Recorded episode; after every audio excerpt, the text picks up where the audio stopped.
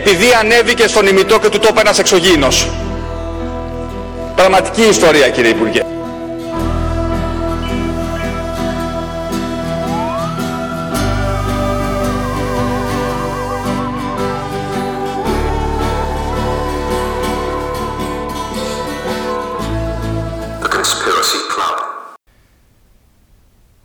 Καλησπέρα φίλοι και καλώς ήρθατε στο Conspiracy Club. Είμαι ο Γιώργος. Είμαι ο Δήμος. Και σήμερα θα αναλύσουμε τους αεροψεκασμούς. Δήμο, έχεις επαφή με τους αεροψεκασμούς; Κοίτα, δεν μπορώ να πω ότι δεν το έχω ακούσει. Εδώ μέχρι και εκπρόσωποι στη Βουλή και μάλιστα της κυβέρνησης έχω αναφερθεί σε αυτούς, αλλά δεν μπορώ να πω ότι είμαι και ειδικός. Τι, Γιώργο, τι έχεις βρει για τους αεροψεκασμούς, εσύ; Είσαι πάντως σίγουρα ψεκασμένος, εγώ θα πω. 100% όπως και όλοι μας. Με βάση κάποιες ιδέες, ναι.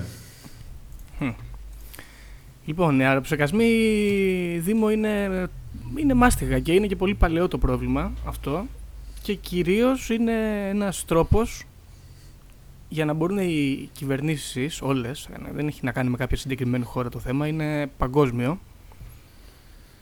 να μπορούν να φέρουν τα πράγματα στα μέτρα τους, θα το πω έτσι. Θα το πω έτσι. Ε, εγώ δεν ε, μπορώ να πω ότι είμαι από αυτούς που πιστεύανε, αλλά μετά από ενδελεχή έρευνα έχω γίνει πιστός. Το Λες- λέω από τώρα. Να σε ρωτήσω κάτι. Λες ότι είναι παγκόσμιο. Ναι. Δηλαδή, παραδείγματος χάρη, α, ρωτάω τώρα εγώ ως αφελής, υπάρχει μια εταιρεία παραδείγματος χάρη που φτιάχνει αυτά τα υλικά των αεροψεκασμών και τα μοιράζει σε όλες τις κυβερνήσεις στον κόσμο; Όχι, δεν είναι τόσο. Α, δεν ξέρω βασικά, αλλά από ό,τι καταλαβαίνω δεν είναι τόσο, τόσο διαπλεκόμενο το ζήτημα. Είναι κάθε χώρα τα δικά της. Ωραία. Δεν ξέρω, μπορεί να τα μοιράζονται και λίγο. Δεν ξέρω τι κάνουν, ανάλογα. Και ψεκάζει ο καθένας τους δικούς του, μάλλον. Αυτό έχω καταλάβει εγώ. Γιατί γενικά είναι λίγο δύσκολο αλλιώς να πηγαίνουμε να ψεκάζουμε εμείς τώρα τους Τούρκους και οι Τούρκοι τους Σέρβους κτλ. Οπότε Καλά. εμείς ψεκαζόμαστε και ψεκάζουν οι άλλοι τους δικούς τους. Και πάμε παρακάτω έτσι, ας πούμε. Έτσι γίνεται η δουλειά. Αλλά βέβαια υπάρχει και πιο ε, γενικό ψέκασμα από ό,τι βλέπω εδώ. Αλλά περίμενα να τα πιάσουμε όλα ένα-ένα για να μην. ε, Ωραία. Ας τα μπερδευόμαστε. πιάσουμε από την αρχή, ναι, να μην χαθούμε. Γενικά δεν υπάρχει κάποια συγκεκριμένη ομάδα ανθρώπων οργανωμένοι ας πούμε, που πιστεύουν στους ε, αεροψεκασμούς. Είναι ένα γενικότερο feeling και αυτό έχει ενδιαφέρον, το οποίο διακατέχει διάφορες μάζες ε, πληθυσμών που έχουν κοινή άποψη για το θέμα αυτό και υπάρχουν και κάποια οργανωμένα γκρουπάκια, αλλά δεν, δεν θα βρεις ας πούμε μια πανελλαδική ένωση αεροψεκασμένων ή ξέρω εγώ συνέδριο, τρίτο συνέδριο αεροψεκασμού Ευρώπης ας πούμε. Μμμ. Γίνονται κάποια τέτοια πράγματα, αλλά συνήθως οι οπαδοί αυτής της θεωρίας συγκεντρώνονται σε γκρουπάκια στο Facebook, όπως αυτό εδώ με το πάρα πολύ ωραίο όνομα, που λέγεται Αεροψεκασμοί ίσον δολοφονία ίσον ασθένειες. Έχει αρκετό κόσμο. Και πηγαίνουν σε διάφορα συνέδρια επιστημόνων και τους κράζουν, τους απειλούν, θα τους σκοτώσουν και τέτοια. Ε, να σου πω και πόσα μέλη έχει αυτό το group εδώ. Για πες Πρέπει μου. Να έχει πολλά. Αυτό είναι ελληνικό γκρουπ, έτσι. Αυτό είναι το ελληνικό, ένα, ένα ελληνικό γκρουπ, είναι πάρα πολύ καλό. Το βρήκα από την, ε, μία, μία οπαδό των, ε, της θεωρίας, τη Χρυσίδα Δημουλίδου, δεν ξέρω αν την ξέρεις. Α, ναι, είναι διάσημη συγγραφέα. Η διάσημη συγγραφέα ακριβώς. Είναι, είναι ενεργό μέλος και του γκρουπ και της, των Α, ανθρώπων. είναι και αυτή. Ωραία. Ε, να, ξέρεις άμα γράφει και στα βιβλία της για αεροψεκασμούς; Όχι, συνήθως γράφει για εγκλήματα ή έρωτες παθιασμένους. Πού οφείλονται στους Καταλαβαίνω. αεροψεκασμούς; Δεν έχω διαβάσει κιόλας, μπορεί να το βάζει κάπου μέσα, αλλά τέλος πάντων. Θα- θα ήταν το συγκεκριμένο ενδιαφέρον γκρουπ, αυτό. ας πούμε, έχει 7.000 ε, ακολούθους. Α, εντάξει. Πε- Εντάξει, ε, και λέω, καλό είναι. Καλό νούμερο, ναι. Τέλος πάντων, Εγώ, ε, αυτό που για να ξεκινήσουμε λίγο και τη βάση και να καταλάβει και ο κόσμος λίγο, οι αεροψεκασμοί φαντάζομαι ξεκίνησαν σαν θεωρία και εξήγηση αυτών των ε, ατμών, να το πω, αυτών των ε, σημαδιών στον ουρανό που αφήνουν κάποιες φορές τα αεροπλάνα. Σωστά; Ναι, ακριβώς. Από εκεί λοιπόν δημιουργείται αυτή η θεωρία και ίσως είναι κάτι πιο, μ, πιο βαθύ που τους λερώνει. Δηλαδή, ξέρεις, το βλέπεις αυτό, δεν μπορείς να το εξηγήσεις και μπορείς, και αυτό είναι πάρα πολύ ωραίο σε αυτή τη συνωμοσία, γι' αυτό μου αρέσει ιδιαίτερα, μπορείς να κολλήσεις ό,τι θέλεις πάνω. Ναι. Δηλαδή, ανάλογα με το πόσο ακραίοι είναι οι συνωμοσιολόγοι αυτοί εδώ που την ε, ακολουθούν αυτή τη- τη συνωμοσία, μπορούν να πούνε διάφορα πράγματα. Γενικά, υπάρχουν κάποιες απόψεις που επικρατούν, όπως ας πούμε ότι ψεκάζουν οι κυβερνήσεις για να στειρώσουν ε, συγκεκριμένους ανθρώπους σε συγκεκριμένα κράτη για να γίνει έλεγχος πληθυσμού όπως ας πούμε στην Αφρική γίνεται αυτό πάρα πολύ συχνά ή Οκ. μπορεί να ψεκάζουν για να προκαλούν ασθένειες ώστε να προκαλούν ε, γενοκτονίες ας πούμε όπως εδώ στην Ελλάδα που δεν μας στέλνουν γιατί είμαστε αρχαίοι και έλληνοι και γι' αυτό μας ψεκάζουν και έχουμε πρόβλημα υπογεννητικότητας. Βλέπω Γιώργο έρχεσαι με φόρα από το προηγούμενο επεισόδιο. Με φόρα, μπράβο Δήμο. Ας πούμε, άλλοι εδώ, να δεις, αυτό μου αρέσει επίσης, ότι μας πρεκάζουν και γι' αυτό το λόγο δεν μπορούμε να, να συνεχίσουμε την εξέλιξη του είδους μας, δηλαδή, ε, βιολογικά, κατάλαβες. Α, ότι μπλοκάρει με κάποιο τρόπο την εξέλιξη σε βιολογικό ναι, επίπεδο. δαρβηνικά, δαρβηνικά, μπράβο, ναι. Ε, θεωρούν επίσης ότι με τους ε, αεροψεκασμούς ε, ελέγχουν την κλιματική αλλαγή ή μπορούν να ελέγχουν τον καιρό.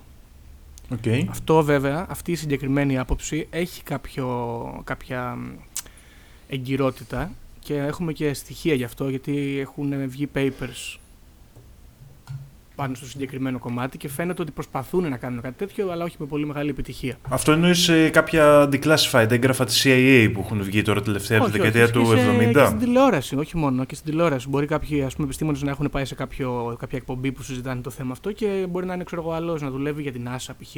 Μμμ. για το κάποιο υπουργείο ας πούμε, της Αμερικής και λέει ας πούμε ότι ψεκάζουμε με, σε πολύ υψηλό σε πολύ υψηλό υψόμετρο ρίχνουμε ξηρό πάγο στα σύννεφα για να αποτρέψουμε ή να προκαλέσουμε βροχοπτώσεις. Α. Εγώ αυτό που με έχει προβληματίσει με τους αεροψεκασμούς και είναι το στοιχείο ας πούμε που είναι αδιάσυστο είναι η αλήθεια είναι πως ε, κάποια αεροπλάνα αφήνουν πίσω τους ε, ίχνη, κάποια δεν αφήνουν. Ναι, αυτό βέβαια συμβαίνει γιατί τη δική μου άποψη θα σου πω τώρα.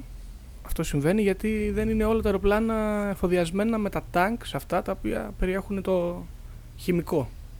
Ναι, Κάποια α- άλλα είναι και γι' αυτό αφήνουν. Αυτό λένε και οι υποστηρικτέ τη θεωρία. Αυτό ναι, και δεν έχω Ακριβώς. κάποια εγώ επιστημονική εξήγηση, να σου πω την αλήθεια, να αντιπαραβάλω σε Τώρα έρχονται εδώ αυτό. πέρα οι, οι μασονικοί επιστήμονες βέβαια και σου λένε ότι αυτό γίνεται γιατί πλέον τα αεροπλάνα πετάνε σε πολύ μεγάλο υψόμετρο και σκέψου την κίνηση των αεροπλάνων στους αεροδιαδρόμους αυτούς σε αντίθεση με τους δρόμους όπου είναι ένα το Μμμ. επίπεδο σαν να υπάρχουν πολλές γέφυρες οπότε εκτός από δεξιά αριστερά έχουμε και πάνω κάτω Ναι. αυτό το πάνω κάτω έχει με την εξέλιξη τεχνολογίας και τα καινούργια μοντέλα αεροπλάνων που φτιάχνουν, λένε τώρα αυτοί οι επιστήμονες ότι έχει αυξηθεί κυρίως προς τα πάνω και επειδή πετάμε πιο ψηλά γίνεται αυτή η συμπίκνωση του αέρα στους κινητήρες μέσα και αφήνει αυτό το, τη γραμμή από πίσω ενώ άλλα αεροπλάνα πετάνε πιο χαμηλά και δεν την αφήνουν ή έχουν ξέρω, πιο ανίσχυρο κινητήρα.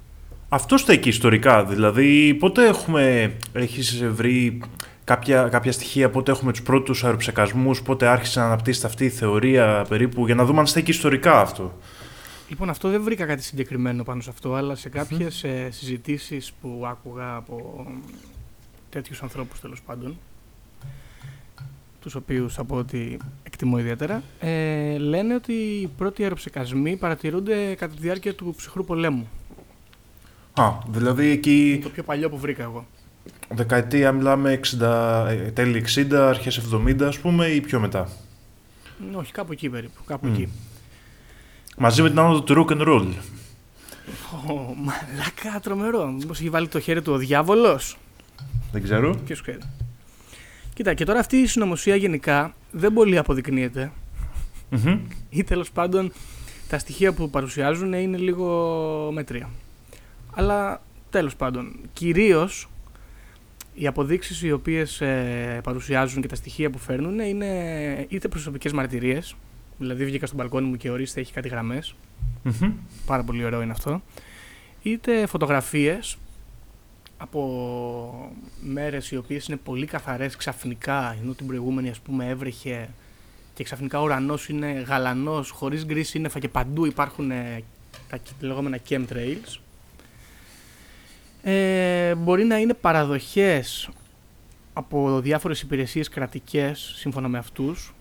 Έχω βρει διάφορα βίντεο τέτοιων παραδοχών, θα τα βάλουμε σε link από κάτω. Στα οποία βέβαια φαίνεται ότι δεν παραδέχονται ακριβώς αυτό, αλλά τέλος πάντων. Με μια μετάφραση έτσι πιο βαθιά. Ε, ανάλογα πώς το βλέπει ο καθένας, ναι. Και μετά οι υπόλοιπες, ε, τα υπόλοιπα επιχειρήματα είναι κυρίως ε, κακή επιστήμη θα το πούμε. Κακή επιστήμη, δηλαδή να που έχει αυξηθεί ας πούμε το ε, αλουμίνιο ή το βάριο στο έδαφος, άρα μας ψεκάζουν γιατί το ρίχνουν από τον ουρανό. Ή ορίστε αρρωσταίνουμε πολύ περισσότερο, άρα μας ψεκάζουν. Αυτά δεν μπορεί να τα πάρεις πάρα πολύ στα σοβαρά ομολογουμένως.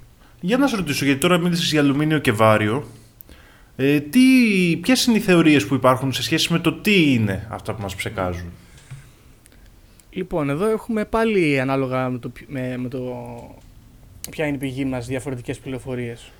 Υπάρχουν κάποιοι οι οποίοι υποστηρίζουν ότι δεν έχουμε ιδέα τι μας ψεκάζουν. Είναι κάποιο πολύ μυστικό μείγμα το οποίο ρίχνουν αυτοί και εμείς δεν γνωρίζουμε αλλά καταλαβαίνουμε τις συνέπειες.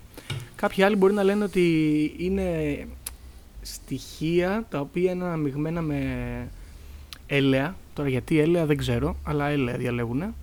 Και η πιο ε, σύνηθις άποψη είναι ότι μας ψεκάζουν με διάφορα κοινά στοιχεία όπως κάλιο, μαγνήσιο, βάριο, μεταλλικά άλατα, μικροίνες. Τώρα δεν ξέρω γιατί αυτά προκαλούν καρκίνο και τέτοια, αλλά τέλος πάντων. Κοίτα, σαν βαρέα μέταλλα υπάρχει σχέση με επιδράσεις στους οργανισμούς από ό,τι έχω ακούσει. Οπότε πιστεύω ότι εκεί στηρίζεται η θεωρία ότι μας ψεκάζουν βαρέα μέταλλα και με αυτόν τον τρόπο ίσως ε, και ένα άλλο κομμάτι μάλλον που έχω ακούσει είναι ότι δεν μας επηρεάζουν μόνο βιολογικά οργανικά, δηλαδή προς την ασθένεια, αλλά και προς την ψυχολογική ασθένεια. Α, ναι, βέβαια. Ένα από τα πιο ωραία που λένε είναι ότι οι αεροψεκασμοί γίνονται για να αποβλακωθεί ο πληθυσμός, να χαζέψουμε κυριολεκτικά ή επειδή θέλουν ε, να εξημερώσουν τις μάζες ώστε να μην αντιστέκονται στην παγκοσμιοποίηση και στη νέα τάξη πραγμάτων. Ωραίο. Ή απλά για να μας κάνουν δυστυχισμένους έτσι ώστε να είμαστε ενοχελικότεροι. Το οποίο είναι μια ωραία θεωρία είναι αυτή. Γιατί... Δεν είναι ωραία όμως. Αυτή είναι μια ωραία θεωρία και εμένα μου αρέσει Γιώργο και είναι, πιστεύω, πατάει στη βάση του τι είναι μια θεωρία συνωμοσίας. Δηλαδή, η βάση εδώ πέρα είναι ότι οι άνθρωποι σήμερα είναι δυστυχισμένοι, έχουν ψυχολογικά προβλήματα, κάνουμε δουλειές που δεν μας αρέσουν, τρέχουμε όλη μέρα, δεν προλαβαίνουμε να ασχοληθούμε με αυτά που μας αρέσουν και ψάχνεις το λόγο, ο οποίος δεν είναι προφανής και είναι δύσκολος για οποιονδήποτε είτε το μελετήσει επιστημονικά είτε το μελετήσει σε ατομικό επίπεδο και έρχεται λοιπόν αυτός ο συνωμοσιολόγος και σου λέει: Φίλε μου, εγώ ξέρω γιατί νιώθεις έτσι, ξέρω γιατί δεν είσαι ευτυχισμένος. Και του λες: Εσύ γιατί, και σου λέει: Γιώργο, γιατί σε ψεκάζουνε. και ωραίο. Αυτή ναι, είναι τελείως ε, πατάει στη βάση της θεωρίας συνωμοσία του πώ κάτι που είναι υπαρκτό. Γιατί είναι υπαρκτό ότι σήμερα υπάρχει δυστυχία. Το βλέπουμε από τα ποσοστά στα ψυχοφάρμακα, το βλέπουμε από τους άνθρωπους γύρω μας. Εγώ κάθε μέρα παίρνω το ηλεκτρικό το μετρό να πάω στη δουλειά μου, βλέπω οι περισσότεροι άνθρωποι με τα μούτρα κάτω. Υπάρχει αυτό το πρόβλημα. Δηλαδή, το, υπάρχει το ερώτημα. και υπάρχουν κάποιοι άνθρωποι που δίνουν αυτή την απάντηση. Επομένως, ναι. από αυτή την άποψη, εγώ την καταλαβαίνω αυτή τη θεωρία συνωμοσία. Ναι, βέβαια. Ε, αυτά τα μέταλλα και τα, τις ουσίες τέλος πάντων μας ψεκάζουν ως απόδειξη κάποιοι πολύ μοιημένοι στο ζήτημα έχουν παρουσιάσει και φωτογραφίες με ύποπτες δεξαμενές οι οποίες φορτώνονται στα αεροπλάνα mm-hmm. πιβατικά ή στρατιωτικά okay. και λένε ότι εκεί μέσα υπάρχουν όλα αυτά τα, τα υλικά που ρίχνουν. Η επίσημη απάντηση στο ζήτημα αυτό είναι ότι αυτές οι δεξαμενές είναι φορτωμένες με νερό και τις βάζουν στα αεροπλάνα όταν κάνουν δοκιμές στις πτήσεις για να προσωμιώσουν το βάρος το αντίστοιχο το οποίο θα έχει το αεροπλάνο όταν πετάει. Αλλά άμα θέλουμε να το πιστεύουμε. Κάπου τώρα αυτό ξέρω κι εγώ. Δηλαδή δεξαμενές με νερό θα βάζανε. Δεν, υπάρχουν, ε, δεν μπορούν να πάρουν πακέτα με μολύβι, ας πούμε, που θα είχαν και μικρότερο όγκο. Είμαι ακριβώς μικρότερο όγκο. Επίσης υπάρχει μια πάρα πολύ όμορφη φωτογραφία εδώ που τους πιάσαμε, η οποία, κάτσε να δεις ποιος την έχει τραβήξει. Να τη μοιραστούμε να δούμε το κοινό, να τη βάλουμε κάτω. Θα τη βάλουμε βέβαια από κάτω, θα βάλουμε και φωτογραφίες γιατί έχουμε αρκετές. Ε, α, δεν μας λέει από πού είναι, αλλά δείχνει στην καμπίνα του πιλότου που έχει διάφορα κουμπιά και μανιβέλες και άλλα τέτοια εξαρτήματα. Έχει ζουμάρει σε ένα σημείο και γράφει εδώ πέρα Chemtrails on off. Έτσι. Οκ. Τόσο. τόσο. ε, ε, έκδηλα, δηλαδή δεν, ούτε καν κρύβονται. Το έχουν δώσει το όνομα και μόνοι τους ή το έχουν υιοθετήσει. Το άκουσαν από το κοινό και τους Μπράβο, άρεσε. τι ωραίο. Τώρα Δεν εδώ, θα ήταν πολύ ωραίο να φτιαχτεί μια θεωρία συνωμοσίας και αυτοί που έχουν, κάνουν την πράξη, αλλά δεν τη έχουν δώσει όνομα, να αρχίσουν μετά εσωτερικά και όταν την οργανώνουν να την ονομάζουν έτσι. και όχι μόνο, μπορεί να παίρνουν και άλλα στοιχεία από τους ε, ανθρώπους Ναι, ναι. που τους πολεμάνε. Ωραίο. Ε, βέβαια αυτή η φωτογραφία εδώ πέρα λέγεται ότι είναι Photoshop. Κάποιοι κακοήθες λένε ότι είναι Photoshop. Και από κάτω ζουμάροντας τη φωτογραφία φαίνεται ότι είναι λίγο στραβή. Αλλά... Εντάξει, Α τώρα αφήσουμε μπορεί- τον κόσμο να κρίνει. Ναι, να κρίνει ο κόσμος, αλλά εγώ θα πω μόνο, άμα θέλει να το σκεφτεί αυτό ο κόσμος, ότι μπορεί η φωτογραφία που αποδεικνύει ότι είναι Photoshop να είναι η ίδια Photoshop. Δεν ξέρω. Κατά πάσα Μπορεί. πιθανότητα είναι, Γιώργο. Μπορεί. Ωραία. Γιατί δεν ξέρεις ποτέ. Ε, Και το θέμα αυτό, συγγνώμη που σε διακόπτω, αλλά έχει φτάσει και στην Ελληνική Βουλή και αυτό έχει ένα ενδιαφέρον για εμάς, ας πούμε, εδώ σαν ε, τοπικά. Λοιπόν, κοίτα να δεις τι γίνεται τώρα. Πριν πάμε στο πολύ συγκεκριμένο, να, να πω και κάτι άλλο, να σου πω άλλη μια πληροφορία η οποία είναι πιο Μμμ. γενική. Η οποία λέει ότι ψεκάζουν ε, οι κυβερνήσεις γιατί είναι όλες υποχείρια της Μοσάντο. Η Μοσάντο, για όποιον δεν ξέρει, είναι εταιρεία η οποία παράγει, παγκ- παγκόσμια εταιρεία, που παράγει φυτοφάρμακα και σπόρους φυτών και οι ψεκασμοί αυτοί γίνονται έτσι ώστε να γίνουν άγωνα τα εδάφη εκτός και αν χρησιμοποιείς σπόρους Μοσάντο. Α, πάρα πολύ ενδιαφέρουσα θεωρία και εγώ να σημειώσω ότι η Μοσάντο αγόρασε και την Bayer πρόσφατα. Μπράβο, την, να το πούμε ε, αυτό, γε- σωστό. τη γερμανική εταιρεία τη φαρμακευτική. Και γενικά η Μοσάντο αξίζει ένα επεισόδιο μόνη της. Μπράβο, θα το πούμε αργότερα για τη Μοσάντο γιατί είναι πραγματικά πάρα πολύ ενδιαφέρον. Και πέρα από τη Μοσάντο βέβαια, αυτό δεν έχει να αναλύσουμε για πάρα πολλά, απλά θέλω να το αναφέρω. Ε, ψεκάζουν, λένε, ο τελευταίος λόγος που βρήκα, είναι γιατί, γιατί θέλουν να αποκρύψουν από τον ουρανό την έλευση του πλανήτη Χ. Την έλευση του πλανήτη Χ; Δεν το έχω του ξανακούσει λεγόμενου ποτέ Νιμπύρου. αυτό. Δεν ξέρεις τον Α, Νιμπύρου. Νιμπύρου, ναι. Νιμπύρου, αυτός είναι ο πλανήτης Χ. Έρχεται αυτός τέλος πάντων από το Μμμ. πέρα από το διάστημα. Και επειδή αυτοί δεν ξέρω τι θέλουν να κάνουν με τον πλανήτη Χ ακριβώς. Πάντως θα κάνουν Το- πραγματάκια από ό,τι φαίνεται. Ψεκάζουν για να μην τον βλέπουμε εμείς ως αστέρι στον ουρανό ή ως κάποιο είδους αντανάκλαση στην ε, ατμόσφαιρα. Και τον κρύβουν με αυτόν τον τρόπο. Δεν είναι Το- ο καλύτερος. Αλλά... Γιώργο, αυτό που θα πω μπορεί να είναι τελείως λάθος, αλλά ο πλανήτης Νιμπύρου είναι ο πλανήτης που πίσω του ερχόταν το διαστημόπλαιο που θα έπαιρνε αυτούς από τις πύλες του ουρανού. Πω, πω, με πιάνεις αδιάβαστο. Ακούγεται όμως πάρα πολύ ωραίο αυτό. Θα το δούμε σε κάποιο άλλο επεισόδιο, γιατί οι πύλες του ουρανού είναι ένα ωραίο θέμα. Μπράβο, θα το αλλά δούμε αυτό στο σπίτι του ουρανού. νομίζω ότι ήταν αυτή. Α, όχι, ήταν ο κομίτης Χάλεϊ. Δεν θυμάμαι σίγουρα. Κομίτη Χάλεϊ, ναι, αυτό κάτι μου λέει. Ναι, ο Α, κομίτη Χάλεϊ ήταν. Ναι, ναι, δεν Και ήταν. περνάει ο και Νιμπύρου. συχνά ο κομίτη αυτός. Ναι, τέλος πάντων, ε, γενικά βλέπεις ότι καταλήγουμε σε πολύ ακραία πράγματα. Ε, δηλαδή, ξεκινάμε από το ότι ελέγχουν τον καιρό, το οποίο έχει ένα νόημα και μάλλον το έχουν ψηλοπαραδεχθεί, και καταλήγουμε στο ότι κρύβουν ε, τεράστιους ε, εξωπλανήτες οι οποίοι κατευθύνονται προς εμάς. Κοίτα, Γιώργο, εγώ θα- μάλιστα, για τον καιρό Πες, θέλω να πω ότι είμαι συναισθηματικά δεμένος με αυτή την ιστορία. Είναι μια ιστορία με την οποία γαλοθυχήθηκα από μικρός. Γιατί η γιαγιά Είναι μου από τον ήταν καιρό; μεγάλη, ναι, ήταν μεγάλη υποστηρίκτρια αυτής της θεωρίας ότι οι Αμερικάνοι προκαλούν όλες τις αλλαγές στον καιρό και τα φυσικά φαινόμενα και έχουν αναπτύξει τεχνολογία και ισχυριζόταν ότι οι στρατιώτες στο δεύτερο παγκόσμιο τους είχαν πει ότι οι Αμερικάνοι έχουν αυτές τις ικανότητες και έχω μεγαλώσει με αυτήν την ιστορία από μικρό παιδί, δηλαδή πως σε άλλα παιδιά οι γιαγιάδες τους λένε παραμύθια. Εμένα η γιαγιά μου μου έλεγε ότι α, το τσουνάμι το έκαναν οι Αμερικάνοι για να σκοτώνουν τους λαούς και διάφορα τέτοια πράγματα. Οπότε αυτό με τον καιρό εμένα με ακουμπάει. Δηλαδή μετά από τόσα Ωραία. χρόνια αυτό που άκουγα από παιδί να ξέρω και πώς συμβαίνει. Μπράβο, και την αλήθεια κιόλας, μάλλον. Ορίστε. Ορίστε. Κοίτα, βέβαια σε όλο αυτό το πρόβλημα να, να πούμε, να μην νιώθει δηλαδή ο κόσμος τώρα που μας ακούει ή δεν μας ακούει ε, ανήμπορος, γιατί ψάχνοντας πολύ βαθιά πάνω σε αυτή τη συνωμοσία, έπεσα πάνω σε αυτό που οι ίδιοι οι συνωμοσιολόγοι αυτοί αποκαλούν, και εδώ στην προσοχή, SILFs. Okay. Σίλφς λοιπόν όταν τον γκούγκλερα γιατί δεν έδινε περαιτέρω εξηγήσεις. Είναι κάτι νεράιδες από την ε, κέλτικη μυθολογία που ζουν στον ουρανό ή στις λίμνες. Νεράιδες τέλος πάντων. Σαν νύμφες ας πούμε, ναι. Ναι, κάτι παρόμοιο. Αλλά αυτές οι νύμφες, σύμφωνα με τους ε, φίλους μας αυτούς, ε, βρίσκονται στον ουρανό και τις βλέπουμε κιόλας εμείς, μπορούμε να τις δούμε, έχουμε και φωτογραφία, θα τη βάλουμε και αυτή από κάτω. Και αυτές μας βοηθάνε γιατί είναι κατά της ε, νέας τάξης πραγμάτων και βρίσκονται εκεί στα σύννεφα και καταναλώνουν όλα τα βαρέα μέταλλα που αυτοί ψεκάζουν πριν πέσουν αυτά κάτω. Είναι οι λεγόμενοι σύμμαχοι. Πώς σου φαίνεται; αυτό τώρα...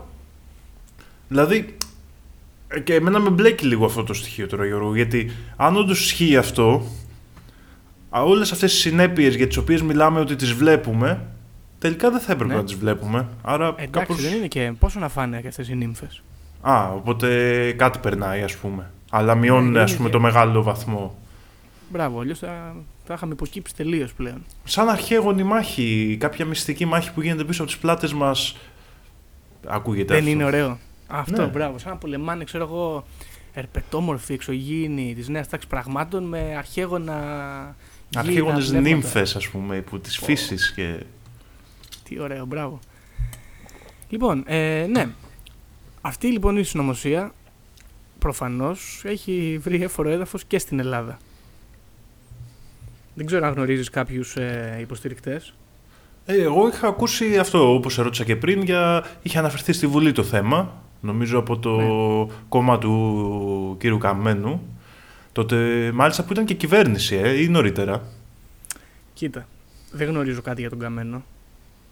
Ε, ήταν πάντως, ονομαζόταν το ε, κόμμα οι ψεκασμένοι.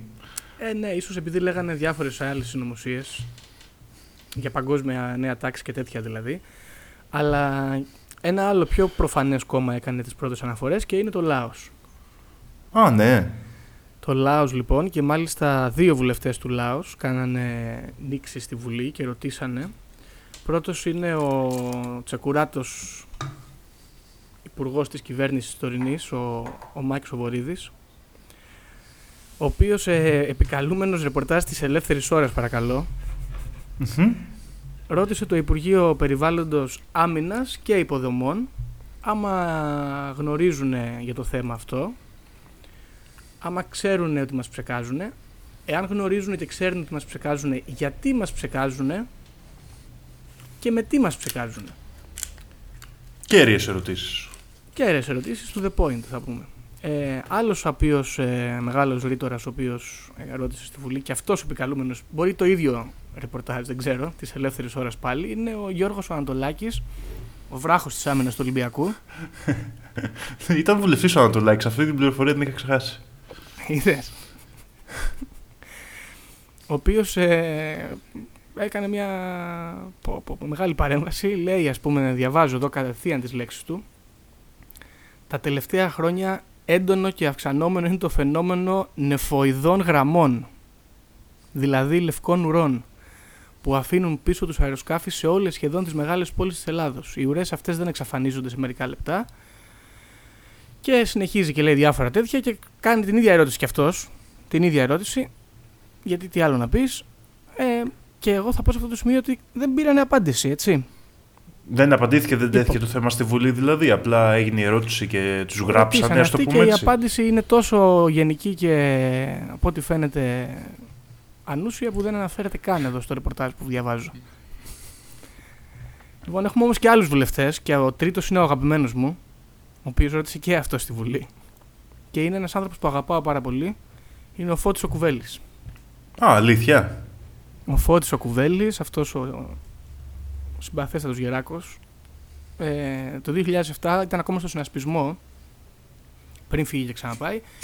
Έκανε και αυτός ερώτηση σε άλλο Υπουργείο, μήπως και πάρει απάντηση, στο Υπουργείο Μεταφορών και Επικοινωνιών, ΠΕΧΟΔΕ, Εθνικής Άμυνας Υγείας και Κοινωνικής Αλληλεγγύης. Ένα σύνθετο Υπουργείο, σε αυτό το Υπουργείο λοιπόν είπε ότι υπάρχουν πλέον πάρα πολλές διαμαρτυρίες πολιτών για το φαινόμενο αυτό, το οποίο εμφανίζεται ιδιαίτερα στην Αθήνα, αλλά και σε άλλες πόλεις. Και θέλει να μάθει και αυτός γιατί γίνεται αυτό. Και μάλιστα ρωτάει, πραγματοποιούνται αεροψεκασμοί. Δεν είναι σίγουρος ακόμα ο Φώτης ο Κουβέλης, γιατί είναι λίγο πιο γήινος. Ε, ρωτάει λοιπόν αν πραγματοποιούνται και λέει αν πραγματοποιούνται από ποιους φορείς, με τι και για ποιο λόγο; Και αυτό την ίδια ερώτηση κάνει. Και Εκεί δόθηκε απάντηση. Ούτε αυτός. Ε; Δεν δίνουν απάντηση. Όχι, δεν, δεν δίνουν. Προφανώς τι να πούνε. Τι να πούνε. Μετά εντάξει, υπάρχουν και άλλοι Έλληνες οι οποίοι είναι υποστηρικτές αυτής της θεωρίας, όπως ας πούμε ο μεγάλος φυσικός Δημοσθένης Λιακόπουλος από το Πανεπιστήμιο της Θεσσαλονίκης. Ναι, το Αριστοτέλειο.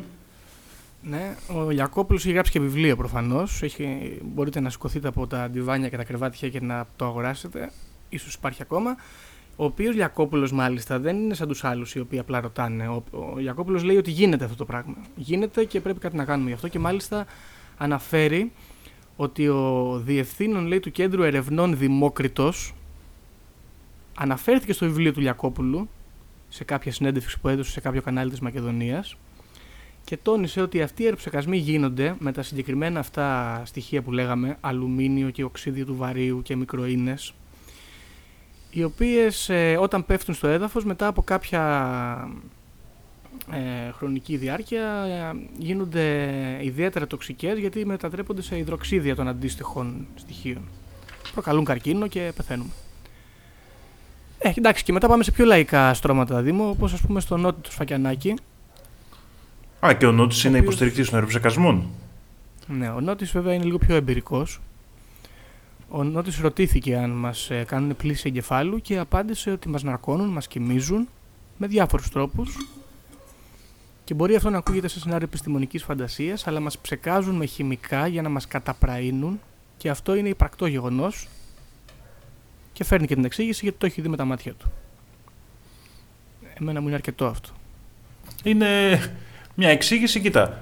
Εγώ στο έχω πει ότι ο... όταν πρώτο άκουσα έτσι, αυτή τη θεωρία, βέβαια δεν την είχα ψάξει ποτέ αναλυτικά.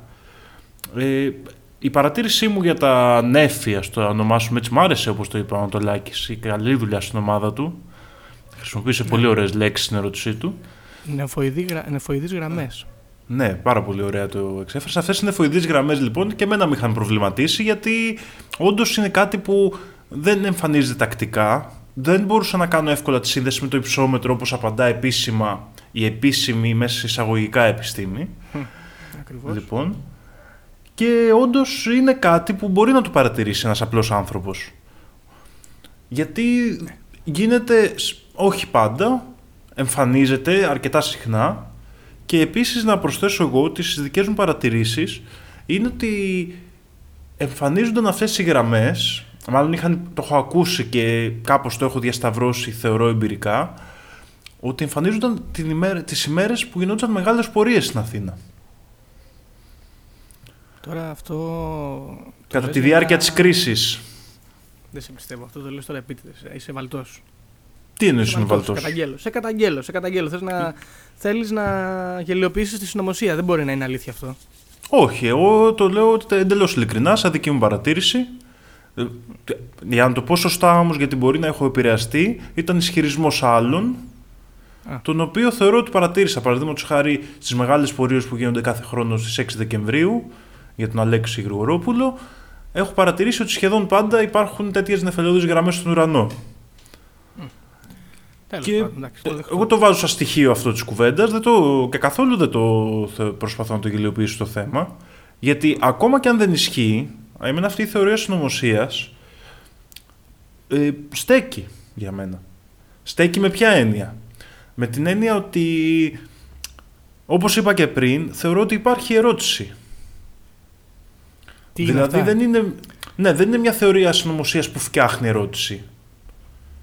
Κάνει ναι, παρατηρήσεις βέβαια. πραγματικές και το απαντά με έναν τρόπο ο οποίος Θες να σου πω κάτι; Θεωρώ ότι αν οι κυβερνήσεις, ακόμα και αν δεν συμβαίνουν οι αεροψεκασμοί, και όντως η επίσημη επιστήμη πάλι σε εισαγωγικά έχει δίκιο, Ναι. αν μπορούσε να τους κάνει, θα τους έκανε. Με αυτή την έννοια θεωρώ ότι στέκει.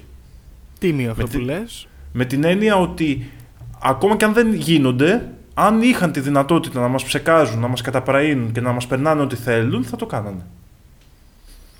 Ωραίο. Συμφωνώ. Αλλά για να Οπότε- μην νιώθεις και εσύ άσχημα, να σου πω σε αυτό το σημείο ότι εκτός από τις ε, νύμφες οι οποίες καταναλώνουν τα χημικά στον αέρα, έχουμε άλλον ένα σύμμαχο. Ποιον; απέναντι σε αυτό το πρόβλημα και λέγονται, είναι, μια, είναι ομάδες ανθρώπων οι οποίοι αποκαλούνται στα αγγλικά Vinegar Warriors, δηλαδή οι πολεμιστές του ξυδιού. Οκ. Γιατί θα μου πεις τώρα, Γιατί αυτές οι ομάδες ανθρώπων έχουν ανακαλύψει ένα μυστικό το οποίο είναι πάρα πολύ απλό για να απομακρύνουν και τις ε, λεγόμενες νε, νεφοειδείς γραμμές αλλά και τα χημικά στοιχεία αυτά από την ατμόσφαιρα. Ποιο είναι αυτό, προφανώς το ξύδι. Τι πρέπει να κάνεις Δήμο, άμα θες και εσύ ας πούμε αργότερα να πολεμήσεις. Ε, πρέπει απλώς καθημερινά να παίρνεις μια μεγάλη χύτρα, κουβά, δεν ξέρω τι, ό,τι σε βολεύει, με μπόλικο ξύδι και να το εξατμίζεις βράζοντάς το και ε, βασικά αυτό. Μαγικό, ε, και, Ε. και ταξιδεύουν στον ουρανό έτσι, αυτά τα σωματίδια ξυδιού, οξικό οξύ εξατμισμένο πηγαίνει ψηλά ψηλά στον ουρανό και πάει κόντρα σε όλα αυτά που θέλουν να μας ψεκάσουν και σε όλους αυτούς που θέλουν να μας λένε πώς θα ζήσουμε τις ζωές μας και χαλάνε και τον καιρό και φέρνουν άσχημες μέρες. Μπράβο. Ε, βέβαια, να πούμε επίσης ότι πρέπει το ξύδι αυτό να το αραιώσουμε λίγο νερό, μην πάθεις τίποτα. Εντάξει, ναι. Ε, αλλά επίσης είναι ωραίο αυτό, μου αρέσει πάρα πολύ γιατί εκτός από το ωραίο όνομα, Πολεμιστές του Ξυδιού, είναι ωραίο γιατί είναι σαν τα παραμύθια τα παλαιακά όπου υπήρχε ξέρω εγώ, ο πολύ πολύ κακός τύπος, ο οποίος ήταν στο κάστρο του και ξέρω εγώ τι έκανε. Και ήταν άτρωτος, αλλά είχε ένα πολύ μικρό μειονέκτημα ας πούμε, που, που το ανακαλύπτει ο ήρωας και εκεί, χρησιμοποιώντας αυτό χωρίς καμία προσπάθεια, τον καταδροπώνει. Είναι η εχίλιος πτέρνα αλλά από την ανάποδη. Μπράβο. Ωραίο. Πάρα πολύ ωραίο. Ε, α, να, βρήκα εδώ, εδώ σε αυτό το άρθρο βρήκα και την ακριβή αναλογία 95% ξύδι και 5% νερό. Αυτό πρέπει Α, να κάνετε. Μια 5% Αναφέρεται. αραίωση σε νερό. Να σ- συμβουλεύσουμε τώρα εδώ τον κόσμο ότι αυτό κατα... κα- καλύτερα είναι να το κάνεις σε έναν ανοιχτό χώρο ή με ε, ανοιχτά πολύτιμα προφητήρα, μην πάθεις τίποτα από τι αναθυμιάσει του ξυδιού. Ναι, Όμως- Όμως... σε αυτό το σημείο, για να μην γίνει καμία μαλακία, να πούμε ότι εμείς δεν παροτρύνουμε τον κόσμο, ό,τι θέλει ο καθένας. Ακριβώς. Εμείς δεν παροτρύνουμε ποτέ, Γιώργο, και αυτό είναι η διαφορά μας η κύρια με όλε αυτές τις οργανώσεις που θέλουν να κάνουν τον κόσμο χειρότερο ή καλύτερο καμιά φορά. Εμείς δεν παροτρύνουμε. Εγώ θέλω κάθε ναι. άνθρωπος και μέσα από τη λέσχη συνωμοσιών αυτό πιστεύω εκφράζουμε άμα συμφωνείς και εσύ, γιατί εμείς οι δύο είμαστε. Αυτή η λέσχη. Τεράστια. Ότι ο καθένας πρέπει να κάνει όπως κατεβαίνει στην κλάβα του. Ναι, εμείς απλώς ρωτάμε. Κάποια πράγματα Ακριβώς. ρωτάμε. Και, Αναρωτιόμαστε. και Ωραία. προσπαθούμε κάποια θέματα να τα φέρουμε στην επιφάνεια, να προβληματίσουμε τον κόσμο και να δημιουργήσουμε και το ωραίο αισθέτικα, αυτό το αγωνιστικό που υπάρχει πάντα μέσα σε κάθε θεωρία συνωμοσίας. Σωστά. Κοίτα, Δήμο, επειδή βλέπω ότι αγχώνεσαι και ότι σε έχει αγγίξει λίγο αυτό με τη γιαγιά σου, λίγο με, με τις πορείες και αυτά, μπορώ να σου πω τι λέει η επιστημονική κοινότητα και Ναι. καταρρύπτει σε εισα- πολλά εισαγωγικά τη θεωρία αυτή.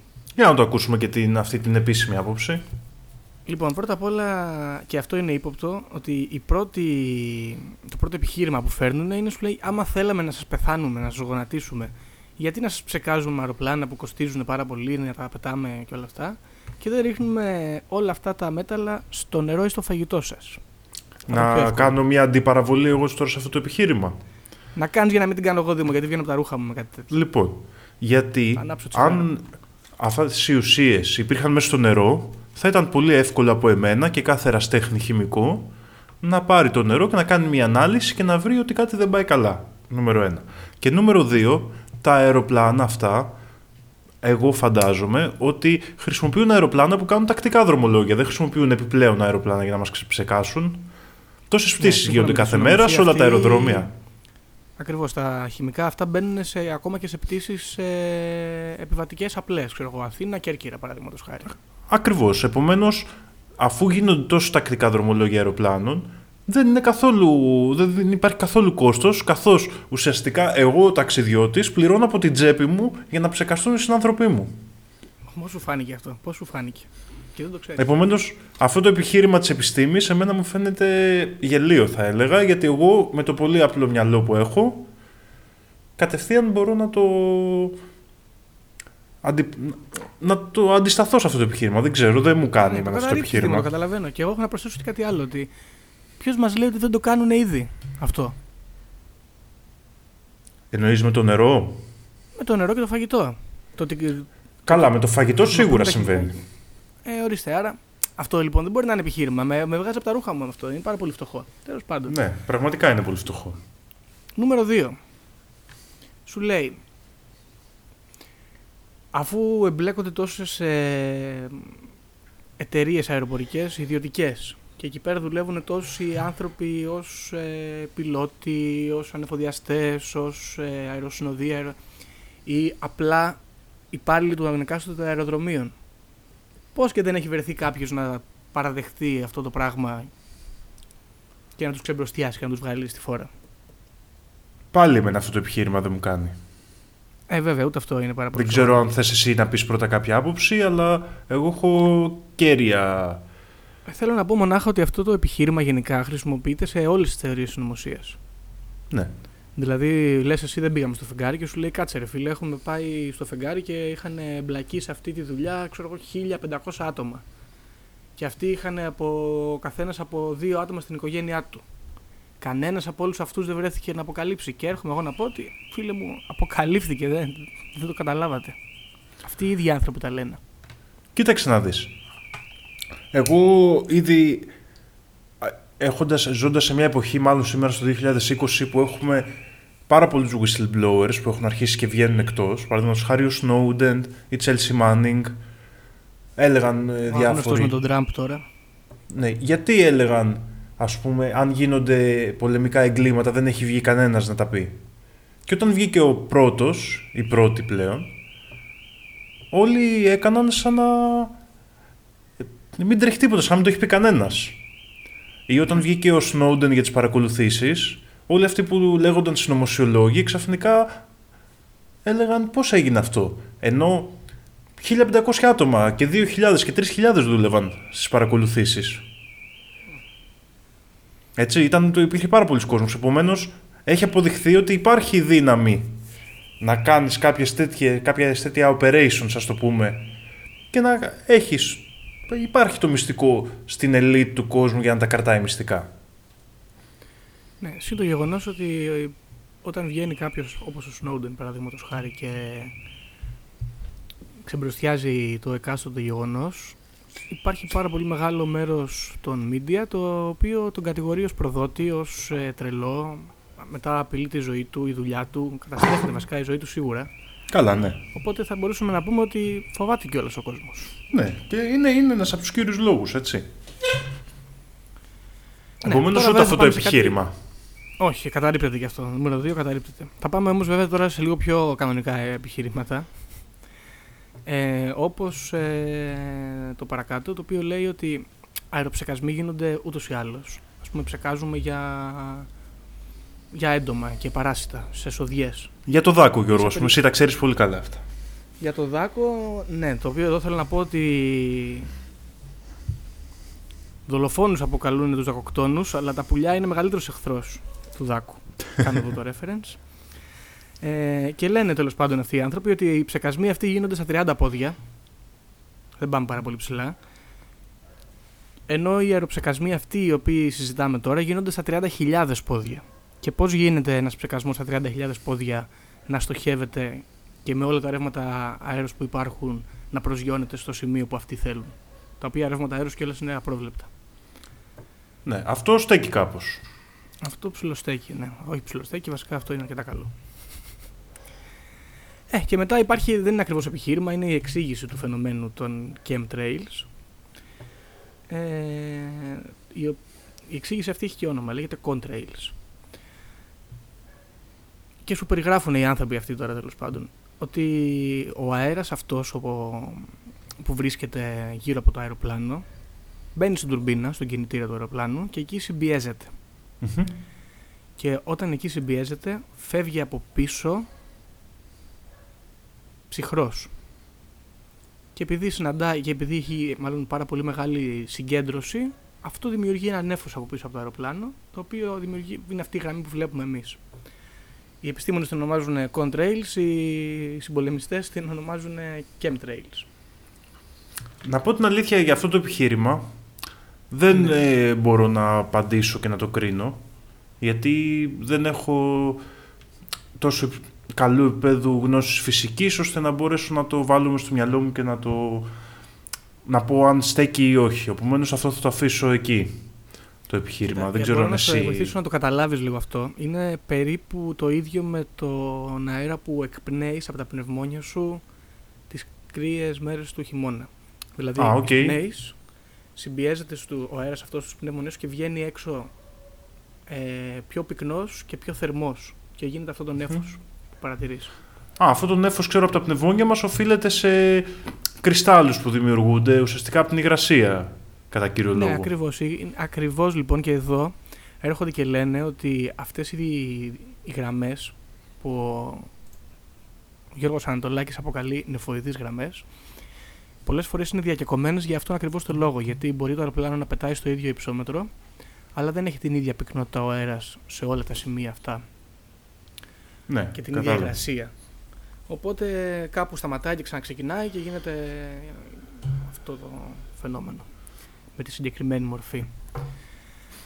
Ε, και κάπου εδώ να σου πω την αλήθεια ψηλοτελειώνουν και τα επιχείρηματά τους, θα πω εγώ. Πενιχρά θα τα έλεγε κάποιος. Κοίτα, τα, τα επιχειρήματα, τα psychological operations ας πούμε, του τύπου ναι γιατί κανένας δεν έχει βγει να το αποκαλύψει, ναι γιατί ε, δεν το κάνουμε με άλλο τρόπο. Εντάξει, αυτά τα επιχειρήματα είναι τώρα λίγο της πλάκας. Τώρα τα επιστημονικά επιχειρήματα ως προς το ότι μπορεί να δημιουργηθεί αυτό το φαινόμενο με, κάποιο, με κάποιους φυσικούς τρόπους, με κάποιους φυσικούς νόμους να εξηγείται, το καταλαβαίνω. Αλλά από την άλλη, Γιώργο, ποιος μου λέει εμένα ότι το γεγονός ότι υπάρχει αυτό το φυσικό φαινόμενο και ότι αυτοί που ασχολούνται με αυτά τα πράγματα εννοείται ότι είναι επιστήμονες. Γνωρίζοντάς το, δεν συγκαλύπτουν τους ψεκασμούς του μέσα σε αυτές τις επιστημονικές ιδέες. Δήμο, όπως λένε και στα αγγλικά, bullseye. Bullseye. Έπιασε στο κέντρο. Εκεί λοιπόν και εγώ κατέληξα ότι αυτή η θεωρία συνωμοσίας είναι πραγματικότητα. Μας ψεκάζουν και το κρύβουν μέσα από υπαρκτές επιστημονικές παρατηρήσεις. Ενδιαφέρουσα άποψη. Λοιπόν, έχω καταλήξει. Αυτή είναι η άποψή μου. Αυτή μου αρέσει, αυτή θα κρατήσω και θα την κρατήσω και όλο περισσότερο γιατί θέλω να πιστέψω. I want to believe. Διότι το ωραίο με αυτή τη συνωμοσία είναι ότι ανάλογα με το τη ψυχοσύνθεσή σου ή τη διάθεσή σου ή ποιες είναι οι προσλαμβάνουσές σου, μπορείς μέσα να βάλεις ό,τι σ' αρέσει. Ό,τι σ' αρέσει. Σ' αρέσει, ξέρω εγώ, η Μοσάντος σαν εχθρός ή Μοσάντος. Σ' αρέσει ε, η αποβλάκωση, ξέρω εγώ, ότι είναι πρόβλημα. Η αποβλάκωση. Σ' αρέσει ότι ο Bill Gates θέλει να μην γεννιούνται άλλοι στην Αφρική; Αυτό κάνουν. Ό,τι θέλεις μπορεί να κάνουν. Είναι πάρα πολύ ωραίο αυτό. Παίζεις μπαλίτσα σε ένα πολύ ευρύ φάσμα. Και μπράβο τους. Που τα έχουν μπλέξει όλα. Ε, έχω άλλες δύο πληροφορίες για σένα. Πολύ ωραία. Η μία είναι ότι ξεχάσαμε να πούμε την μεγαλύτερη...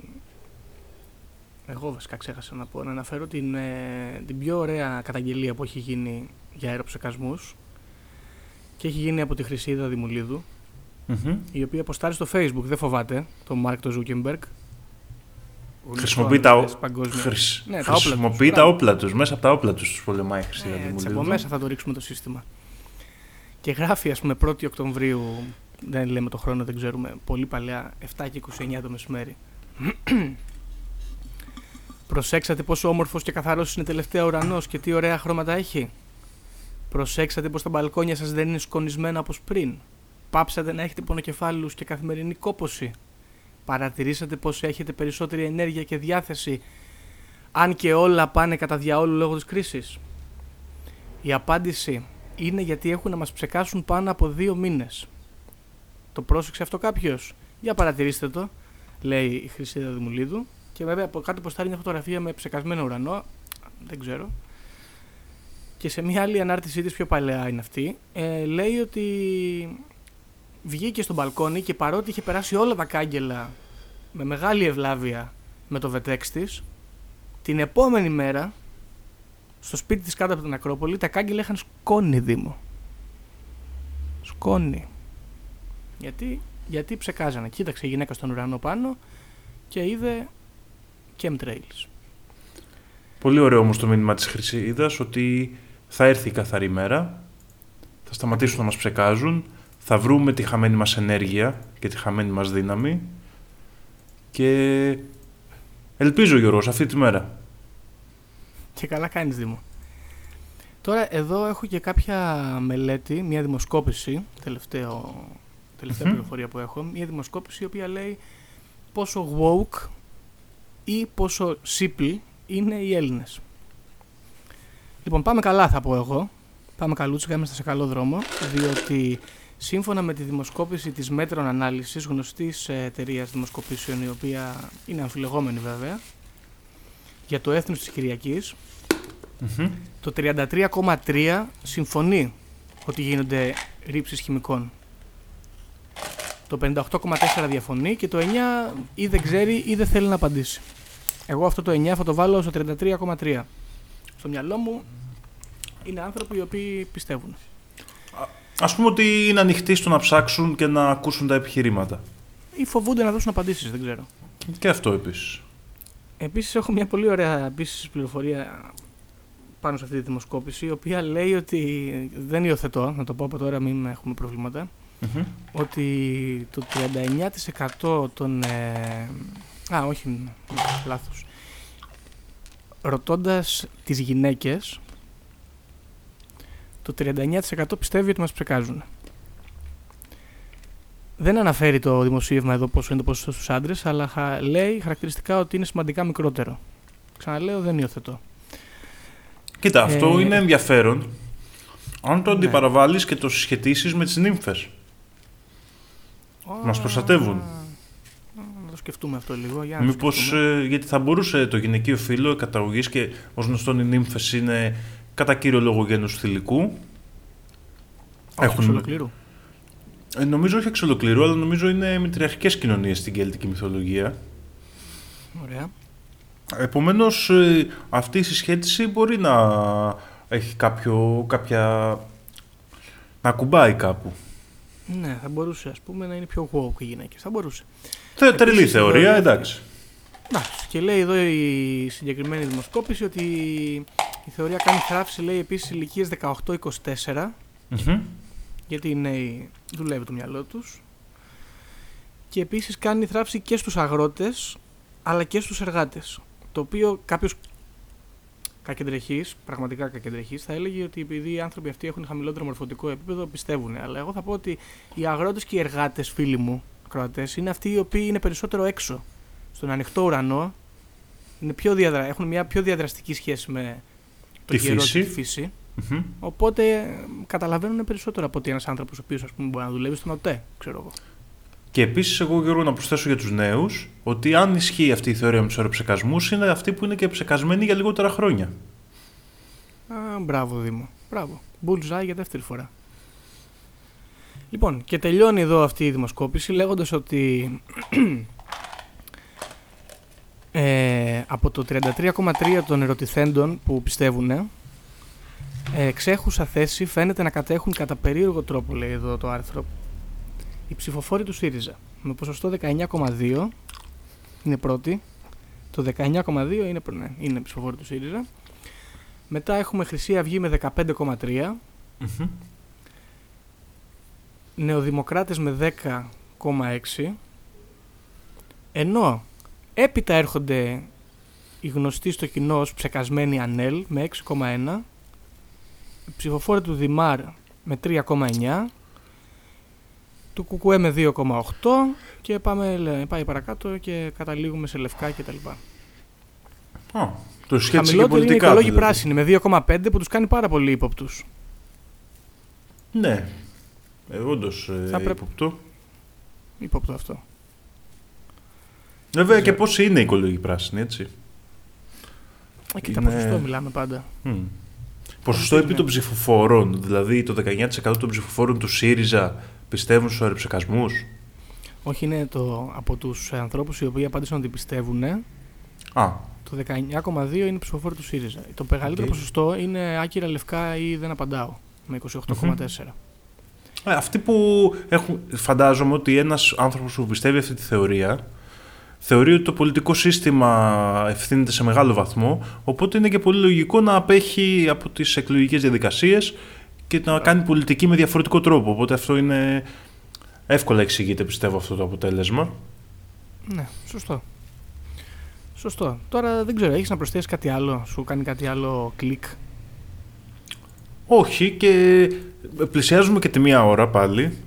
Οπότε Αλήθεια, πιστεύω πω. ότι πρέπει να κλείσουμε σιγά σιγά. Πάρα πολύ ωραίο το θέμα σήμερα. Νο- Πιστεύω Κοίτα, ότι. Είναι πάρα πολύ to the point, δεν έχει πάρα πολλά γύρω-γύρω. Ναι, αυτό που είναι. είναι. σεμιναριακή η θεωρία συνωμοσίας αυτή. Δηλαδή, όλες οι σύγχρονες θεωρίες συνωμοσίας έχουν αυτή τη βάση ότι με κάποιο τρόπο η σκλαβιά των ανθρώπων, γιατί Γιώργο, εσύ και εγώ, σ- αν ζούσαμε πριν 2.500 χρόνια, θα ήμασταν σκλάβοι κατά πάσα πιθανότητα. Κατά πάσα Ότι, πιθανότητα. ότι αυτή η σκλαβιά δεν έχει τελειώσει. Απλά πλέον μας έχουν δώσει την ψευδέστηση ότι είμαστε ελεύθεροι και μια μυστική ελίτ μας ελέγχει με διάφορους τρόπους. Α, Η, α, η συγκεκριμένη θεωρία συνωμοσίας λέει ότι είναι με τους αεροψεκασμούς. Θα δούμε και στη συνέχεια σε επόμενα επεισόδια ότι υπάρχουν πολλές τέτοιες θεωρίες. Το κύριο ερώτημα πιστεύω εγώ που μπαίνει σε αυτές τις θεωρίες συνωμοσίας είναι γιατί φερόμαστε σαν αποβλακωμένοι; Αναφέρεσαι γιατί- αυτούς που τις πιστεύουνε. αναφέρομαι σε, σε ένα ερώτημα που πιστεύω υπάρχει σε πολύ μεγάλο μέρος του πληθυσμού. Γιατί ο κόσμος είναι έτσι, γιατί γίνονται οι πόλεμοι, γιατί υπάρχει φτώχεια, γιατί υπάρχουν άστεγοι, γιατί υπάρχει τόσο πόνος και δυστυχία και είναι ένα ερώτημα νομίζω που δεν μπορεί να απαντηθεί πολύ εύκολα. Και καμιά φορά, τώρα εδώ θα κάνω λίγο το δικηγόρο του διαβόλου, αλλά η θεωρία συνωμοσίας είναι καμιά φορά και ο εύκολος δρόμος. Αυτό που θα μας δώσει την εύκολη απάντηση γιατί τα πράγματα γύρω μας είναι τόσο άσχημα. Και είναι η εύκολη λύση ίσως για να μπορούμε να κοιμηθούμε ήσυχοι. Από την άλλη, αυτό δεν σημαίνει ότι η θεωρία δεν μπορεί να στέκει. Δήμο, Πες μου Γιώργο, είσαι καλά ρε Δήμο, πολύ ευαίσθητος είσαι, τι έγινε; με πιάνουν οι ευαισθησίες μου κάτι φορές. Δεν ξέρω, εσύ θες να κλείσουμε με την αίσθησή σου για αυτή τη θεωρία συνωμοσίας;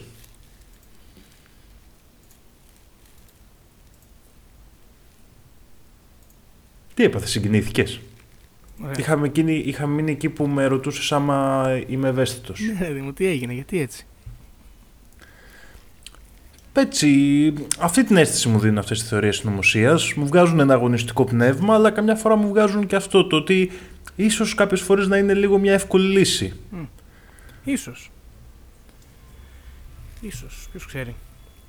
Τέλος πάντων, θέλουμε να κλείσουμε βασικά γιατί έχουμε καθυστερήσαμε πάλι. Πες μου κι εσύ, δώσε μου τη, το τελευταίο σου στίγμα για αυτή τη θεωρία. Ε, κοίτα, όπως είπα, μ' αρέσει από πάρα πολλές ε, μεριές και σκοπιές. Μ' αρέσει γιατί τα μπλέκει όλα, μ' αρέσει γιατί είναι ύποπτες οι εξηγήσεις που δίνουν, εκτός από τις επιστημονικές βέβαια. Μ' αρέσει γιατί οι καλύτεροι τύποι είναι υποστηρικτές αυτής της θεωρίας. Και μ' αρέσει γιατί σε το, στο πιο ακραίο της ε, επίπεδο βλέκει μέσα μ, διάστημα, μυθολογίες, ε, κοσμικές πάλες και τέτοια. Τη βρίσκω συμπαθέστατη. Και μ' αρέσει γιατί στο μυαλό μου η θεωρία των αεροψεκασμών είναι λίγο σαν την αρχαίγονη θεωρία συνωμοσίας. Είναι η πρώτη, ας πούμε, κάπως έτσι το βλέπω. Είναι η πιο απλή, η πιο γενική και ίσως ε, αυτή η- στην οποία μπορεί ο κόσμος να είναι πιο κοντά γιατί είναι περισσότερο το ζήτημα της παρατήρησης ε, που τη δημιουργεί. Το βλέπω, το καταλαβαίνω, άρα αυτό γίνεται. Ναι, είναι, αυτό είναι ωραίο στοιχείο της συνωμοσία γιατί όπως είπα και εγώ, ε, μπορείς, αν, το, αν την ακούσεις, μπορείς να την παρατηρήσεις. Και είναι μια πολύ ωραία θεωρία συνωμοσία αυτό. Δεν γίνεται κάπου μακριά, γίνεται σε σένα σήμερα με κάτι που μπορείς να το δεις. Ναι, αυτό είναι πάρα πολύ ωραίο το στοιχείο Ακριβώς. Και νομίζω αυτής της ότι θεωρίας. δεν το βρίσκεις πολύ εύκολα. Ίσως στην επίπεδη γη, άλλο επεισόδιο, αυτό θα το συζητήσουμε. Ίσως εκεί. Ναι, Λοιπόν, πάρα ε, πολύ ωραία. Δώσε ε, τον επίλογο Δήμο. Πες μας ε, τι θα ήθελες να πεις στους ανθρώπους αυτούς που πιστεύουν. Θα ήθελα να πω ότι συνεχίστε να το ψάχνετε. Συνεχίστε να προσπαθείτε να κάνετε τις ζωές σας ωραίες όσο και να σας ψεκάζουν. Ακόμα και αν το ξύδι βοηθάει, δοκιμάστε το. Και από εμένα, ας μπορέσουμε να βρούμε έναν τρόπο να είμαστε πιο ενεργοί, πιο δυναμικοί και να κατακτάμε την ευτυχία μας. Παρά τους ψεκασμούς. Κόντρα σε όλους αυτούς που θέλουν να μας ψεκάσουν και κόντρα σε όλους αυτούς που θέλουν να μας κάνουν να νιώσουμε χειρότερα και να μας εκμεταλλεύονται. Πάρα πολύ ωραίο το μήνυμα. Αυτά από εμένα. Και με αυτό θα κλείσουμε το σημερινό επεισόδιο. Λοιπόν, από το Δήμο. Και από τον Γιώργο. Σας Αντίο και ευχαριστούμε έχετε γεια σας. πολύ. Και για χαρά. Επειδή ανέβηκε στον ημιτό και του τόπου ένας εξωγήινος. Πραγματική ιστορία κύριε Υπουργέ.